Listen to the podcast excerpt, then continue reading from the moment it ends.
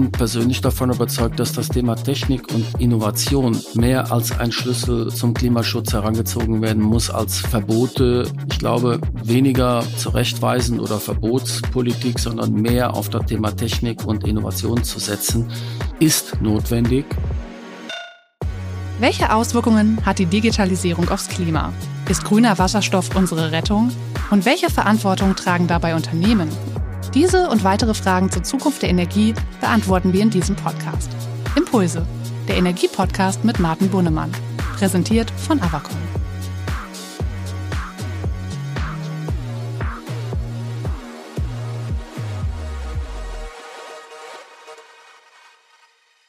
Hallo, schön, dass ihr heute bei der neuen Folge unseres Energie-Podcasts Impulse dabei seid, dem Podcast rund um die Themen Energiewirtschaft.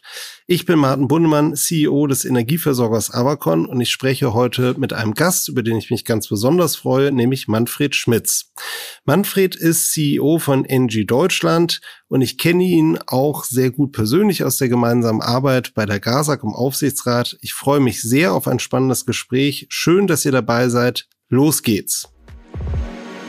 Hallo Manfred, schön, dass du heute dabei bist. Wenn ich dich bitten darf, stell dich doch kurz einmal unseren Hörerinnen und Hörern vor. Ja, guten Tag, liebe Hörerinnen, liebe Hörer. Guten Tag, lieber Martin. Ich freue mich sehr, dass ich heute dabei sein darf. Und selbstverständlich äh, stell, äh, freue ich mich auch, mich selber ein bisschen vorzustellen. Bin sechzig Jahre alt, Gott, oh Gott, habe zwei Kinder, bin verheiratet. Bin seit zweiundzwanzig Jahren jetzt verantwortlich in verschiedenen Positionen für die heutige Engie, G D F Suez, Axima, Cofely. Bin seit jeher sehr sportlich unterwegs, von Fußball über Tennis, über Golf. Das heißt, die Bälle wurden immer kleiner. Äh, fahre auch, wenn die Zeit es zulässt, ganz gerne Fahrrad. Und bin seit einigen Jahren auch im Karneval unterwegs. Ähm, und nicht ja, nur etwas, sondern richtig, wie ich ja persönlich schon miterleben durfte. Manfred, vielen Dank, dass du heute hier bist. Bevor wir vielleicht in die aktuellen Themen einsteigen, und die Energiewirtschaft ist ja in einer Ausnahmesituation augenblicklich, aber vielleicht darf ich dich bitten, noch mal kurz was zu sagen. Was, also viele unserer Hörerinnen und Hörer kennen Engie natürlich als großen internationalen Energiekonzern, aber ihr habt euch letztes Jahr auch eine neue Strategie gegeben und vor allen Dingen, für was steht Engie eigentlich in Deutschland, im deutschen Markt? Das fände ich anfangs noch ganz interessant, wenn du das mal kurz skizzieren könntest. Ja, lieben, lieben gerne, lieber Martin. Zunächst einmal möchte ich ganz kurz äh, mal auf das Thema Engie eingehen. Engie, die Abkürzung für Energy, ist hervorgegangen aus den beiden Unternehmen G D F und Suez. Suez hat mitgewirkt und hat den Suezkanal gebaut. Und im Jahr zweitausendacht gab es die Übernahme der Gaz de France durch Suez. Also Suez hat Gaz de France übernommen. Und daraus wurde dann G D F Suez. Aus dem dann G D F Suez wurde in zweitausendfünfzehn, zweitausendsechzehn das heutige Unternehmen mit dem Namen Engie. Vorher haben unter G D F Suez auch äh, verschiedene Marken äh, sich etabliert, die da lauteten Axima, Cofely und so weiter. Dieses ist heute fast alles unter dem Namen, unter dem Brand Engie ge- gebündelt. Und wofür steht die Engie in Deutschland? Wir haben vier Geschäftsbereiche, die sich mit kurz-, aber auch langfristigem Business ähm, befassen. Sogenanntes Asset-Light-Geschäft, äh, angefangen von der Planung, über das Bauen, übers Betreiben, bis hin zu einem sogenannten Asset-Based äh, Business, Contracting, ähm, langfristige äh, äh, Verträge mit eigenen äh, Investitionen in Erzeugungsanlagen in erster Linie. Und darüber hinaus haben wir einige Beteiligungen an Stadtwerke, Organisationen. Das heißt, ein breites Portfolio auch in Deutschland. In Summe circa fünftausend Mitarbeiter. Dazu zählt natürlich dann auch ein, ein Handelsgeschäft, ein Trading, äh, Floor, äh, Speichergeschäft für Gas. Also sehr, sehr diversifiziert. Also ein Infrastruktur- und äh, Energiedienstleister äh, in, in total. Vielen Dank, Manfred. Ja, sehr interessant. Aufschlussreich nochmal die genaue Einordnung. International ist ja, glaube ich, Engie wirklich fast auf der ganzen Welt aktiv, oder? Man kann sagen, ja, auf der ganzen Welt. Wir reduzieren derzeit das äh, Portfolio, äh, was die Länder anbetrifft, von circa siebzig Länder, in denen die Engie aktiv war, teilweise noch ist, auf sogenannte äh, Core-Länder, fokussieren uns auf circa dreißig Länder, in denen die Engie aktiv sein möchte oder sein wird. Unter anderem als eines der wesentlichen Länder Deutschland, nach Frankreich, nach Belgien und nach Brasilien. Also es spielt der deutsche Markt auch im Engie intern eine wichtige und bedeutende Rolle, nicht? Ja, eine sehr bedeutende. Es ist äh, nach Frankreich, nach Belgien, äh, mit Italien, Spanien eines der oder das Kernland. Der großen Märkte, ne? Ja. Ja, genau. Die Erwartungshaltung eines äh, Konzerns wie Engie in diesem gigantisch super tollen Markt in Deutschland. Ja, ist, äh, ist ein Vorreitermarkt groß, äh, für viele Sachen. Ja, und kommen wir sicherlich noch drauf zu sprechen. Genau. Manfred, ähm, vielen Dank. Vielleicht gehen wir doch ruhig mal jetzt auf die aktuelle ähm, Lage, und wir zeichnen den Podcast immer ein paar Tage vor der Veröffentlichung auf, und in diesen Zeiten muss man immer vorsichtig sein, über was man spricht, weil die Politik ähm, ja im Tagestakt inzwischen mit neuen äh, Maßnahmen kommt. Wir sind ja, glaube ich, wirklich in einer historisch einzigartigen Lage auf dem Energiemarkt in Europa, in Deutschland. Natürlich Hauptursache Angst. Angriffskrieg ähm, Russlands auf die Ukraine, aber wir haben inzwischen natürlich auch eine Vielzahl von politischen Interventionen, äh, die wir in den Märkten sehen, die alle unser Tagesgeschäft beeinflussen. Vielleicht kannst du auch mal kurz skizzieren, wie erlebst du das, diese aktuellen Energiepreisentwicklungen? Wie betrifft euch das? Ähm, wie, was, wie betrifft dich das auch ganz persönlich? Das würde ich nochmal ganz interessant finden. Ja, selbstverständlich äh, ist eine Engie davon betroffen, was die Beschaffung anbetrifft. Natürlich, wir beschaffen Gas. Wir beschaffen sowohl fossiles Gas in Gasform, aber auch in Flüssiggas, in L N G-Form. Und wir sind natürlich ebenfalls sehr stark davon betroffen, wenn es um sogenannte Kundenlösungen geht, wo wir Primärenergie einsetzen, um Kunden dabei zu unterstützen, äh, ihr Geschäft zu machen, ihre äh, Prozesse äh, am Laufen zu halten. Wir sind davon betroffen, ähm, indem wir unseren Kunden Unterstützung bieten, ähm, C O zwei Neutralität zu erreichen. Äh, und dann sind wir natürlich letzten Endes davon auch betroffen, welche Art von Lösungen innovativer Art haben wir denn als Alternative zu fossilen äh, Gegebenheiten, sei es Wärmepumpe, sei es Geothermie ähm, oder sei es auch zwar B H K W-Lösungen, die vielleicht wasserstoffready äh, sind. Das heißt, wir erleben sehr, sehr intensiv die ja so eine Transition-Phase. Ähm, ich finde dieses Thema Transition als Wording auch etwas besser als das deutsche Wort Energiewende. Das deutsche Wort Energiewende hört sich so an, wir machen eine Halse und alles geht in die andere Richtung von heute auf morgen. Und ich glaube, das ist nicht möglich und das ist auch nicht wirklich der Fall, sondern dieses Wort Transition, glaube ich, beschreibt das etwas besser. Und mit, mit, mit dieser Thematik befassen wir uns intensiv. Siehst du denn eigentlich, also was ich persönlich beobachtet habe, ist, dass schon während der Corona-Krise eigentlich das Thema Nachhaltigkeit, Klimaneutralität immer stärker auf die Agenda der Entscheidungsträger in den Unternehmen kam. Jetzt haben wir diesen Angriffskrieg, ähm, wir haben die ganzen Energiepreisdiskussionen, das ganze Thema Nachhaltigkeit, Abhängigkeit von fossilen Energieträgern ist natürlich noch greifbarer. Man will sich davon, sagen wir, autarker werden, man will davon loswerden. Gleichzeitig rücken natürlich so Aspekte wie Versorgungssicherheit ähm, und wie auch Preisgünstigkeit viel stärker in den Vordergrund, als wir das eigentlich in den letzten zehn Jahren gesehen haben, wo sich ja alles nur um Klimaneutralität und Umweltverträglichkeit gedreht hat. Ähm, die Bundesregierung hält ja an ihren, sagen wir mal, sehr ambitionierten Klimaschutzzielen fest. Dekarbonisierung bis zwanzig fünfunddreißig, bis zwanzig vierzig. Die Ziele werden ja doch, sind auch nochmal verschärft worden. Ist das aus deiner Sicht, wenn du mit den Kunden sprichst, ist das eigentlich noch realistisch, was wir uns da als Energiewirtschaft, als Gesellschaft vornehmen? Oder ähm, muss es da auch ein Umdenken bei den Zielsetzungen geben aus deiner Sicht? Also langfristig bleibt uns allen sicher keine andere Wahl. Sowohl für Wirtschaft, Politik und auch Gesellschaft steht das Thema Klimaneutralität, steht das Thema, ähm, wie ver- oder wie reduzieren wir die krasse Negativveränderung unserer Erde. Äh, das ist eine historische Herausforderung für uns alle und letzten Endes muss das oberste Priorität bleiben. Allerdings den den Weg in eine klimaneutrale Zukunft, den den den können alle eben genannten Parteien, Wirtschaft, Politik, Gesellschaft nur gemeinsam gehen.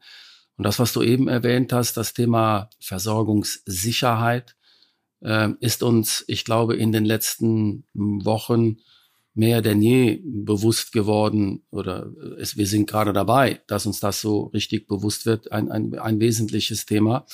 Und sicherlich auch nicht nur das Thema der Versorgungssicherheit, sondern auch einer bezahlbaren Versorgungssicherheit. Das heißt, in der Tat, bei dem einen sehr wesentlichen und wichtigen Ziel, glaube ich, werden wir möglicherweise nicht auf einem direkten Weg dorthin gelangen, sondern müssen hier und da vielleicht eine kleine Schleife nehmen. Ähm, was nichts an den Zielen zweitausendvierzig, fünfundvierzig ändern sollte oder auch darf. Äh, es ist eh eine irre Herausforderung und eine Challenge. Aber ich denke schon, dass wir möglicherweise den ein oder anderen kleineren, größeren Umweg nehmen müssen, um allen, ja, äh, Erfordernissen Rechnung zu tragen. Das ist das Thema Versorgungssicherheit, das bezahlbar. Die, die deutsche Industrie muss letzten Endes auf dem Weltmarkt äh, competitive bleiben, wettbewerbsfähig bleiben.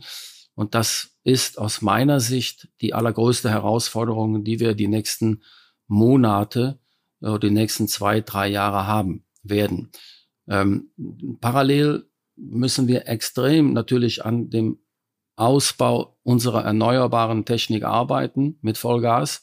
Aber wie das Wort Transition es schon sagt, wir müssen erstmal dorthin kommen, dass wir in der Lage sind, eine, ja, eine größere Unabhängigkeit, als wir sie denn heute haben, wirklich äh, wettbewerbsfähig zu leben. Ja, das sehe ich auch so, Manfred. Und was mir zurzeit ein bisschen Sorge bereitet, ist, dass wir durch diese Explosion der Energiepreise, die ja beim Endkunden eigentlich heute noch gar nicht angekommen ist. Wir reden zwar sehr viel darüber, man liest sehr viel darüber, die Industrie spürt das natürlich schon, aber der Endkunde an sich, der fängt das ja jetzt erst an zu spüren mit den ersten Preiserhöhungen bei den Stadtwerken. Das wird sich ja weit ins Jahr zwanzig dreiundzwanzig bis zwanzig vierundzwanzig ähm, durchtragen, bis die Preise wirklich ankommen. Das wird ja zu... Leider muss man, glaube ich, sagen, ähm, massiven Wohlstandsverlusten, Kaufkraftverlusten bis weit in die Mittelschicht führen. Ich mache mir da wirklich Sorgen um die, das Thema Akzeptanz der Energiewende. Ich glaube, das wird nicht nur eine Diskussion über die Sanktionspolitik natürlich geben, aber ich fürchte auch, dass das ganze Thema Energiewende, und ich teile deine Einschätzung, das ist ein prioritäres Ziel, was wir weiter verfolgen müssen. Äh, wir brauchen bloß auch, glaube ich, die Akzeptanz der Bevölkerung. Und ähm, wenn es zu Wohlstandsverlusten kommt, sei es durch die hohen Endpreise oder durch abwandernde Industrie und wegfallende Arbeitsplätze, das ist, glaube ich, eine Entwicklung, die ist, die müssen wir alle gemeinsam, Politik, Energiewirtschaft, Wirtschaft, auch Gewerkschaften, sehr sorgfältig beobachten, damit es da nicht zu Verwerfungen kommt, die dann das Gesamtprojekt äh, gefährden. Ne? Aber ich, ich weiß nicht, vielleicht beobachtest du sowas auch. Ich spüre das in vielen Diskussionen inzwischen, dass das ein sehr brennendes Thema wird. Ja? Die, die Industrie meldet sich auch nicht nur leise zu Wort, sondern wird immer deutlicher und sagt, pass mal auf, wir, wir laufen hier wirklich Gefahr, dass es zu massiven Abwanderungen von industriellen Arbeitsplätzen führt. Und ähm, ich hoffe, dass da, ja, dass wir alle gemeinsam da sehr sorgfältig in den nächsten Monaten hingucken, dass es nicht dazu kommt. Also Ich kann dir da an der Stelle nur absolut äh, beistimmen. Wir reden ja in der Branche der Versorger, äh, reden wir ja sehr oft von, von, von Endkunden, B zwei C oder von Industrie und oder Gewerbe.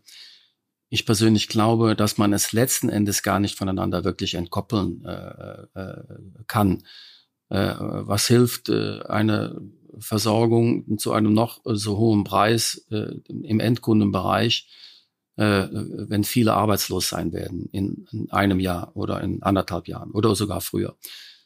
Das heißt, es gilt beides, beides mit Augenmaß und mit Akribie voranzutreiben, eine wirklich bezahlbare äh, Energie für sowohl die End-, aber auch und insbesondere ähm, bin da etwas vielleicht äh, im Moment bewusst anders äh, pointiert unterwegs, als äh, dass äh, die Bundesregierung momentan ist. Ich sag mal, ein Schutz des, des Endkunden ist sicherlich wichtig. Ich glaube aber, wir müssen alles daran setzen, dass wir unsere Industrie und unser Gewerbe äh, wettbewerbsfähig halten.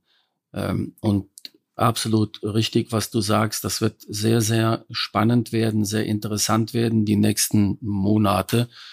Ähm, kurzfristig die Diskussion über ein Preisgap im Gasbereich, ein Preisgap im Strombereich. Welches Preisgap wäre es? Äh, mit welchem Modell? Wie funktioniert es, wenn es funktioniert? Ganz aktuell. Und wer finanziert es? Ja. Wer finanziert die Gasumlage? Äh, du weißt, Martin, äh, alle Versorger haben in den letzten Wochen intensiv daran gearbeitet, ihre Kunden zu informieren, was das Thema Gasumlage anbetrifft. Aller Wahrscheinlichkeit nach äh, wird sie in der Form zumindest mal nicht kommen, wie sie angedacht war. Das heißt, hier an der Stelle eine Rolle rückwärts. Das ist jetzt keine, äh, kein Bashing der Politik. Das ist eine wahnsinnige Herausforderung, in der wir alle drin sind. Aber das ist so ein kleiner Umweg, den ich eben beschrieben habe. Okay, das bedeutet mal vielleicht auch in die eine Richtung fahren, wieder zurück und dann wieder neu justieren. Äh, also das ist aber vielleicht auch ein Zeichen von der Schwierigkeit, in der wir uns als Deutschland, am Ende auch Europa, befinden. Wird das eigentlich, weil du gerade zu Recht darauf ansprichst, das ist ein europäisches Thema, wir diskutieren es immer sehr stark aus einer deutschen Brille, du bist Teil eines französischen Konzerns, wird das irgendwie anders eigentlich bei euch in der Konzernführung betrachtet oder deckt sich das eigentlich so mit eurer Markteinschätzung? Also es gibt ja in Europa die unterschiedlichsten Fange ich anders an. Es, die, die Globalisierung oder auch dieser europäische Zusammenhalt ist ein, ein wesentliches und ein wichtiges Thema. Ähm, jedoch haben unterschiedliche Länder vielleicht auch einen unterschiedlichen Blick auf gewisse Maßnahmen. Äh, das von mir eben angesprochene Preiscap ähm, hat man in Frankreich äh, seit Wochen oder Monaten sieht man das ein bisschen anders, als dass die die deutsche Politik gesehen hat und sieht.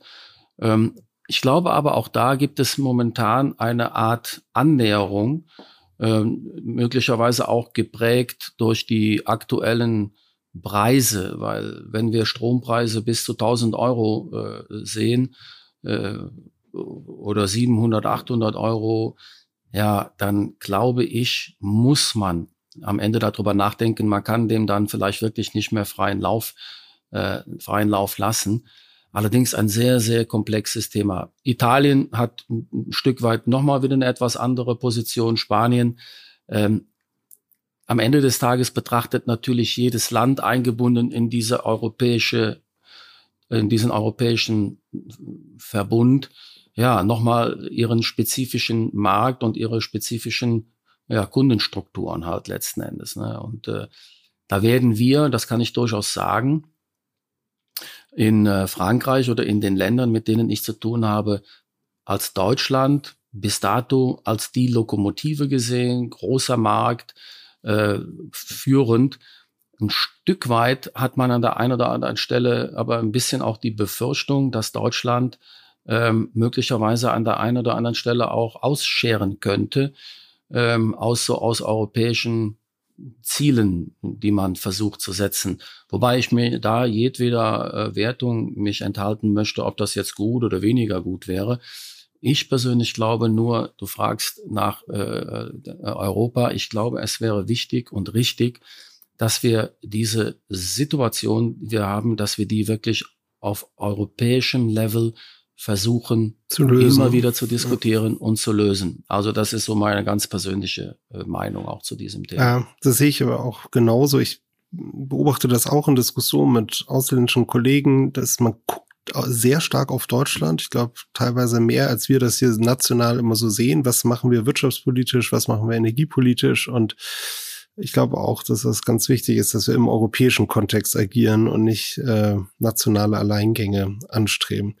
Manfred, lass uns doch nochmal vielleicht von der großen Politik zurückgehen ähm, zum Thema äh, Klimaneutralität. Was bedeutet das eigentlich im Konkreten? Du hattest das ja auch gesagt, das bleibt prioritäres Ziel. Und wir hoffen ja auch alle, dass irgendwann diese augenblickliche Krise auch wieder vorbeigeht. Ähm, wir sind ja beim Thema ähm, Umbau der Wirtschaft, auch unserer Gesellschaft insgesamt, Richtung Klimaneutralität, ich glaube, im Strombereich sehr weit gekommen. Ich glaube, das darf man sagen. Wir haben inzwischen fast fünfzig Prozent der Erzeugung in Deutschland aus Erneuerbaren. Wir haben es regional teilweise sogar noch viel mehr. Wir haben zum Beispiel in unseren eher ländlich geprägten Versorgungsgebieten als Avacon haben wir teilweise hundertsiebzig, hundertachtzig, sogar in einem Jahr schon hundertneunzig Prozent erneuerbare Energien im Jahresdurchschnitt in den Netzen gehabt. Das sieht man, was möglich ist. Aber das ist ja nur ein Bereich. Und was ich äh, beobachte, ist, dass das ganze Thema Wärmebereich, der eigentlich größte Bereich ist, dass wir dort erst ganz am Anfang stehen, was das Thema Dekarbonisierung angeht. Und wir, uns wird ja gerade da jetzt im Wärmebereich auch durch die Ukraine, durch den Krieg in der Ukraine vor Augen geführt, wie wichtig es eigentlich auch dort wäre, sagen wir mal, die Abhängigkeit von fossilen Energieträgern, Stichwort Gas, äh, so, sagen wir mal, runterzubringen. Also ich sehe dieses Thema klimaneutrale Wärmeversorgung oder Transformation dorthin, das ist eine der größten unternehmerischen Herausforderungen in der Energiewirtschaft und ich weiß, ihr seid da sehr aktiv. Mich würde ein bisschen interessieren, wie du das siehst, was eure Lösungs, eure Lösungsangebote sind, äh, wo du die Herausforderungen siehst, wo du vielleicht auch Nachholbedarf im, im regulatorisch-politischen Rahmenwerk äh, siehst, das, das fände ich ein interessantes Thema. Ja, gerne. Ich meine, ähm, diese Herausforderung im Bereich Wärme, ähm, jetzt komme ich mal auf dieses Wort äh, Wende zurück. Man kann ja genauso gut, vielleicht auch zu Recht sagen, die Energiewende ist zum großen Teil eine Wärmewende. Und wenn wir uns mit dem Thema der Wärme äh, aufgrund dessen, dass äh, gerade im Bereich äh, städtischen Versorgungssystemen, äh, was das Thema C O zwei Ausstoß anbetrifft, ein, ein Riesenpotenzial ist, ähm, wir müssen uns diesem Thema der Wärmewende viel, viel stärker vielleicht annehmen, als wir das bisher äh, getan haben. Wir als Engie in Deutschland versuchen das, tun das ähm, mit Lösungen, die unter anderem wir in einem Quartier in Berlin auch äh, momentan gestalten. Das ist das Projekt Das Neue Gartenfeld, äh, wo wir versuchen, innovative K W K-Lösungen gepaart jetzt mit Geothermie-Lösungen aufzusetzen, Wärmepumpenlösungen, sprich auch so ein Stichwort Power to Heat. Also all diese Dinge, neben dem Thema natürlich Energievermeidung, Energieverbrauchsreduzierung. Die beste Energie ist natürlich die, die ich jetzt gar nicht durch irgendein System schicken muss. Das sind Lösungen, sogenannte Quartierslösungen unter anderem, die wir sehr stark forcieren, die am Ende sehr stark einzahlen auf das Thema einer Wärmewende oder die, die, die Energiewende zu managen in Bezug auf die Wärme. Ja, ich finde, das Projekt durfte ich ja auch kennenlernen. Das finde ich wirklich sehr spannend und ich finde es auch immer wichtig, dass wir das konkret anfassbar machen in Projekten vor Ort, wo die Bürgerinnen und Bürger auch Energiewende ganz konkret erleben dürfen. Und ich glaube, beim Thema Neubauquartiere ähm, habt ihr, haben aber auch andere Marktteilnehmer, haben, glaube ich, da Lösungen. Was natürlich die ganz große Herausforderung ist, der Bestand. Das sehe ich immer wieder, nicht? Wie bauen wir eigentlich den Bestand um, wo ich viele dieser, sag mal, Lösungen wie Wärmepumpen oder ähnliches, Geothermie gar nicht zur Anwendung bringe, weil es im Bestand kaum geht oder mit so hohen Renovierungskosten verbunden ist, dass sich das dann alles nicht mehr rechnet. Ich sehe schon ja. eine große Herausforderung, wenn ich sage, ich will so eine ganze Wärmeversorgung einer Stadt umbauen. Wir diskutieren das ja teilweise auch. Ähm, nicht? Was mache ich mit den Gasnetzen? Wie transformiere ich die Gasnetze eigentlich Richtung klimaneutrale, grüne Gase? Wo baue ich die Gasnetze auch vielleicht zurück? Wo nutze ich sie, widme ich sie um, um den Hochlauf der Wasserstoffwirtschaft zu unterstützen? Wo, wo und wie dekarbonisiere ich zentrale Wärmesysteme? Gibt es ja auch in vielen Städten. Und wie denke ich das alles zusammen mit diesen innovativen Quartierskonzepten? Nutze die auch so als Impulsbringer? Und dann auch eine riesenoffene Frage, über die aus meiner Sicht noch viel zu wenig diskutiert wird. Wir sehen ja in vielen Netzgebieten haben wir noch zwanzig, fünfundzwanzig Prozent Ölheizung auch in den Netzen. Nicht? Wir reden ja oft schon über das nächste Level an Wärmeversorgung, aber wir haben auch noch unglaublich viel Ölheizung.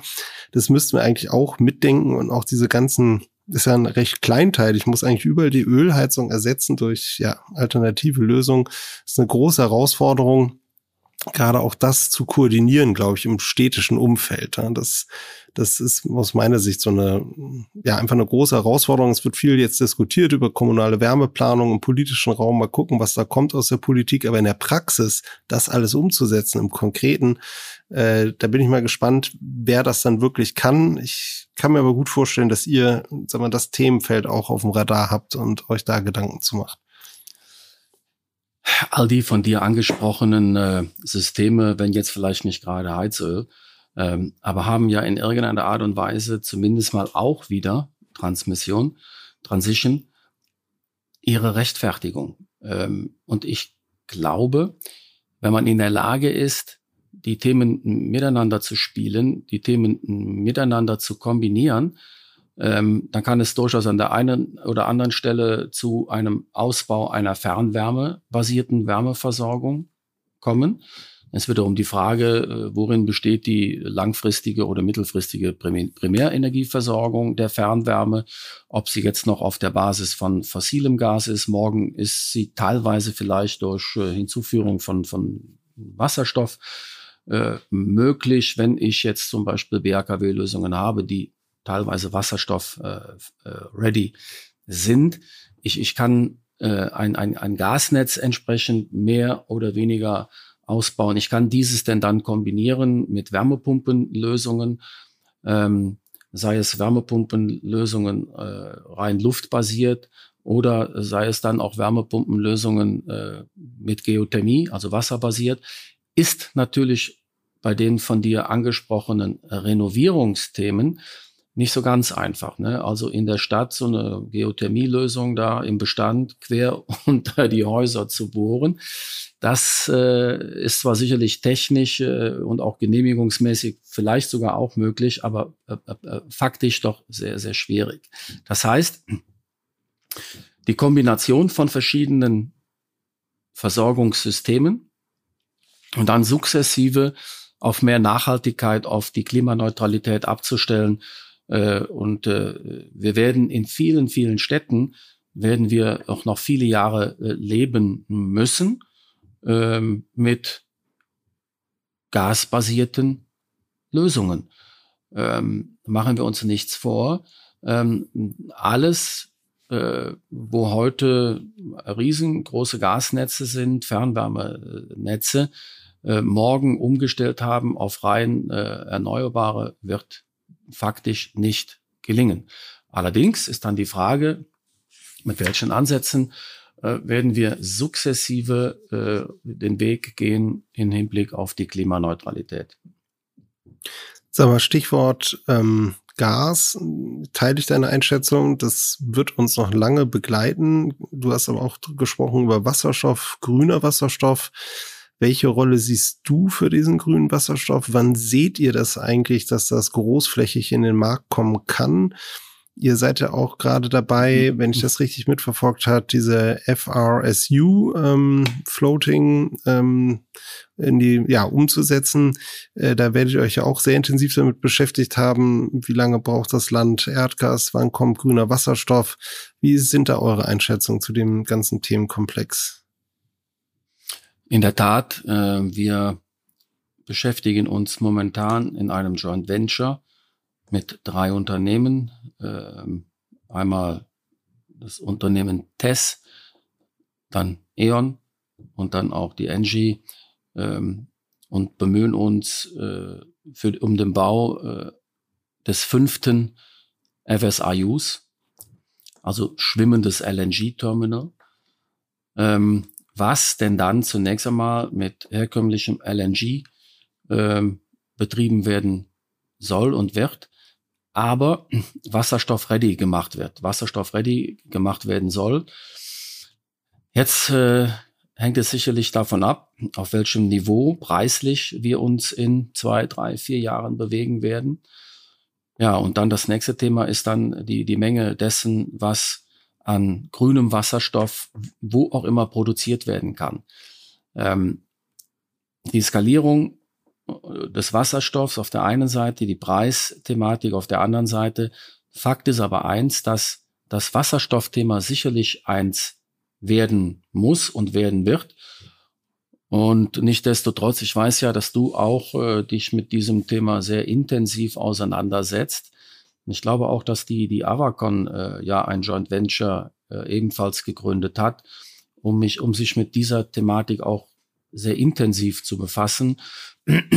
Und vielleicht gibt es ja sogar auch da Möglichkeit für Kooperationsmodelle. Wie siehst denn du persönlich dieses Thema der, der Wasserstoffthematik?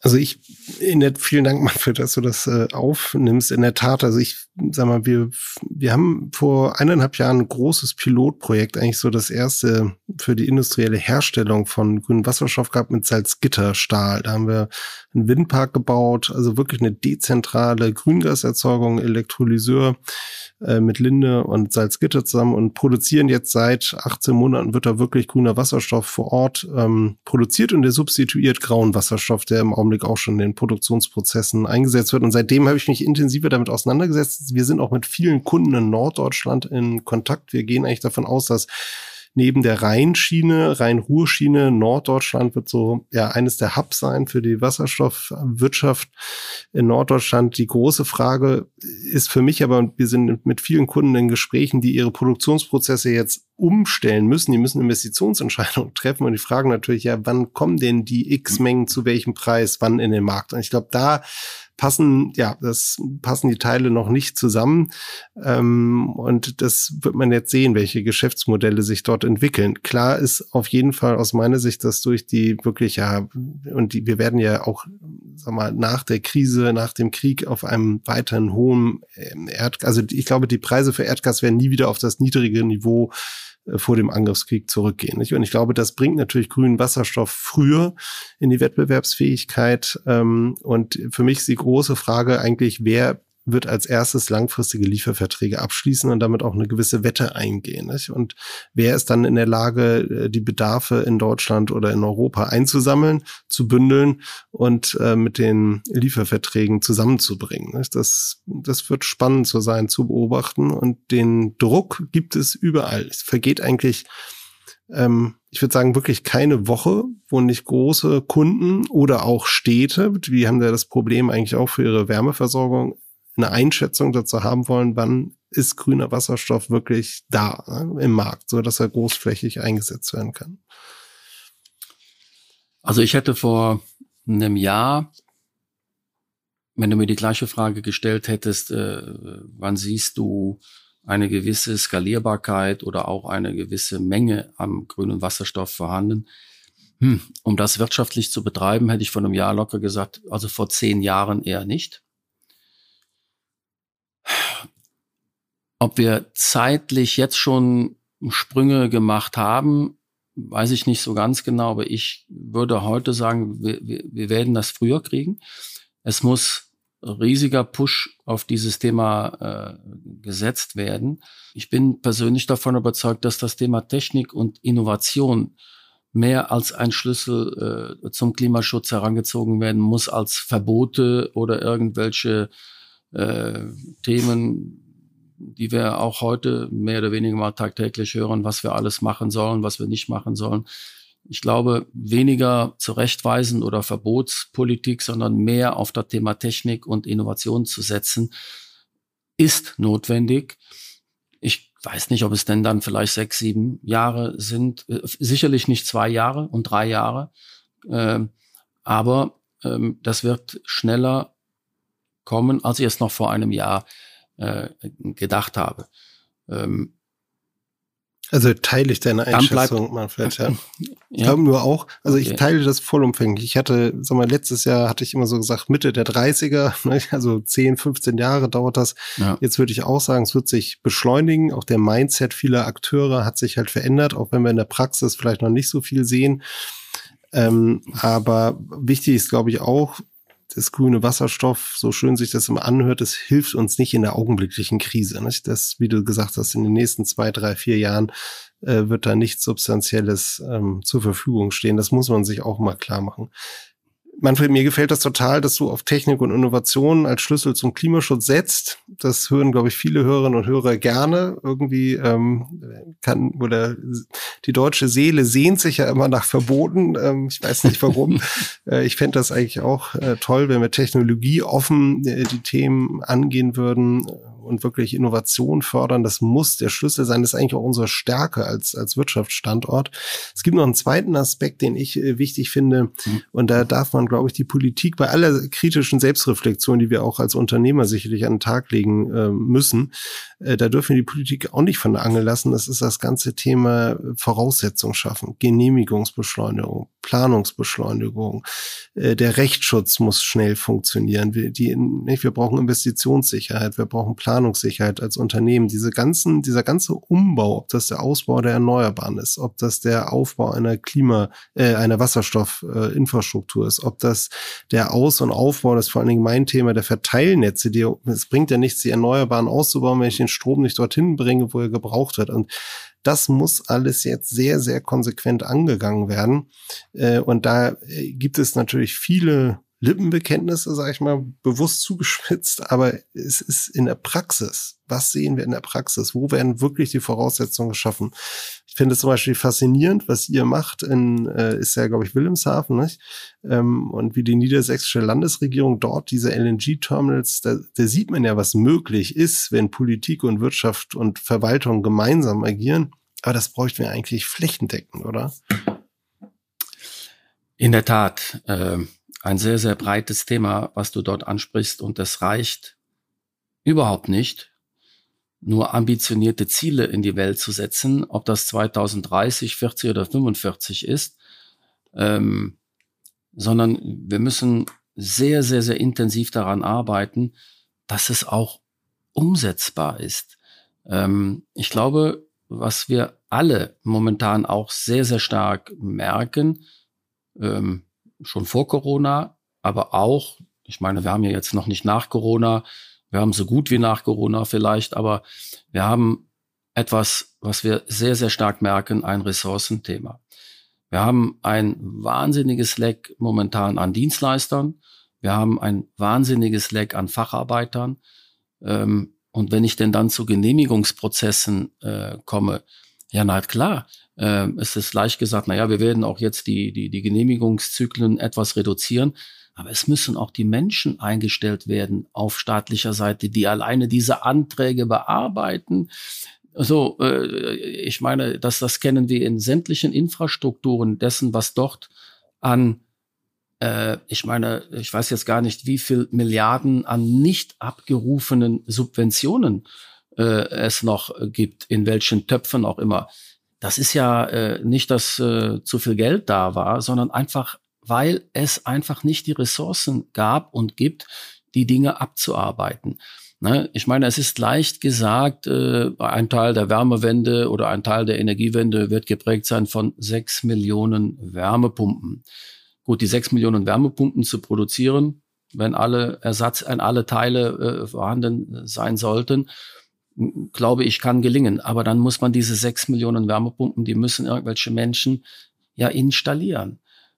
So, die Genehmigungen dafür müssen erteilt werden. Die, die Subsidies oder die, ja, die, die Unterstützungen müssen genehmigt werden. Und ich glaube, da ist ein riesiges Bottleneck, woran gearbeitet werden muss. Woher kommen die Menschen, die diese Genehmigungen bearbeiten und dann als nächstes die, dann die Dinge abarbeiten?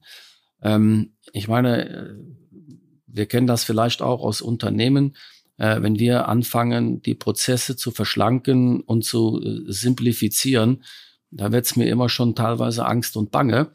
Ähm, und äh, auch hier, äh, heute Morgen in einem Call auch mit B D E W, äh, das Ziel muss es jetzt zeitnah sein, äh, einfache, große Lösungen mit wenig Administration zu finden. Naja, da bin ich mal gespannt. Da arbeiten dann, wie so eben so schön gesagt hast, die, die deutsche Seele oder das deutsche Gewissen äh, setzt dann an. Und da, äh, ich glaube, da müssen wir viel, viel, viel pragmatischer werden in der Umsetzung. Ja, äh, wenn, wenn wir in der Genehmigungsphase, in, de, in dem Prozess nur so ähnlich bleiben wie in der Vergangenheit, dann können wir uns Ziele definieren, wie wir wollen. Das heißt, wir müssen Ressourcen einsetzen. Äh, wir müssen in der Industrie, im, im Handwerk, in unseren Bereichen ausbilden. Wir müssen am Ende auch sicherlich bereit sein, andere Löhne oder auch andere Gehälter in diesen Bereichen zu zahlen. Ich meine, wenn du siehst, was im, in einem Amt äh, die, die Menschen dort an, an, ja, an Monatsgehalt letzten Endes haben, ähm, dann ist kein Wunder, dass die Attraktivität äh, mäßig ist derer, die dort äh, hingehen. Das heißt, es muss sich an vielen Stellen eigentlich wirklich massiv etwas ändern, damit wir diese Ziele miteinander wirklich erreichen können. Sind wir mal gespannt, ob da sich was tut. Ich glaube, die Krise kann ja auch eine Chance sein, nicht? Dass sich gesamtgesellschaftlich im Bewusstsein was ändert, dass sich auch bei der Politik, auch in den Unternehmen was verändert. Ich merke, das, das wird bei euch auch so sein, aber bei uns verändert sich ja auch das Bewusstsein, nicht? Dass man muss anders agieren, man kann nicht mehr in den alten, äh, ausgetrampelten Faden sich bewegen, sondern man muss neue Ansätze, muss auch neue Partnerschaften eingehen. Von daher würde ich mich immer freuen, dafür werbe ich eigentlich auch immer, lasst uns die Krise, so schlimm sie ist, das will ich jetzt gar nicht kleinreden, das ist vor allen Dingen für die Betroffenen natürlich wirklich furchtbar, aber ich bin immer dafür, dass man möglichst versucht, das Beste dann aus der Krise herauszuholen. Manfred, wir müssen leider zum Ende des Podcasts kommen und ich habe immer eine Frage, die ich gerne den... den Gästen stelle. Und ähm, ich würde gerne wissen, Manfred, was wünschst du dir noch von von Engie in Deutschland so in den nächsten drei bis vier Jahren? Wo willst du das die Unternehmensgruppe noch hin entwickeln?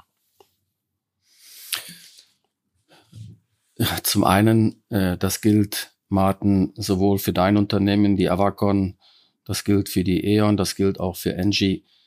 Ähm, wir haben mit unseren Mitarbeiterinnen und Mitarbeitern die Möglichkeit, diese derzeitige Krise zu gestalten. Wir können diese Situation mitgestalten. Viele andere Branchen haben das nicht.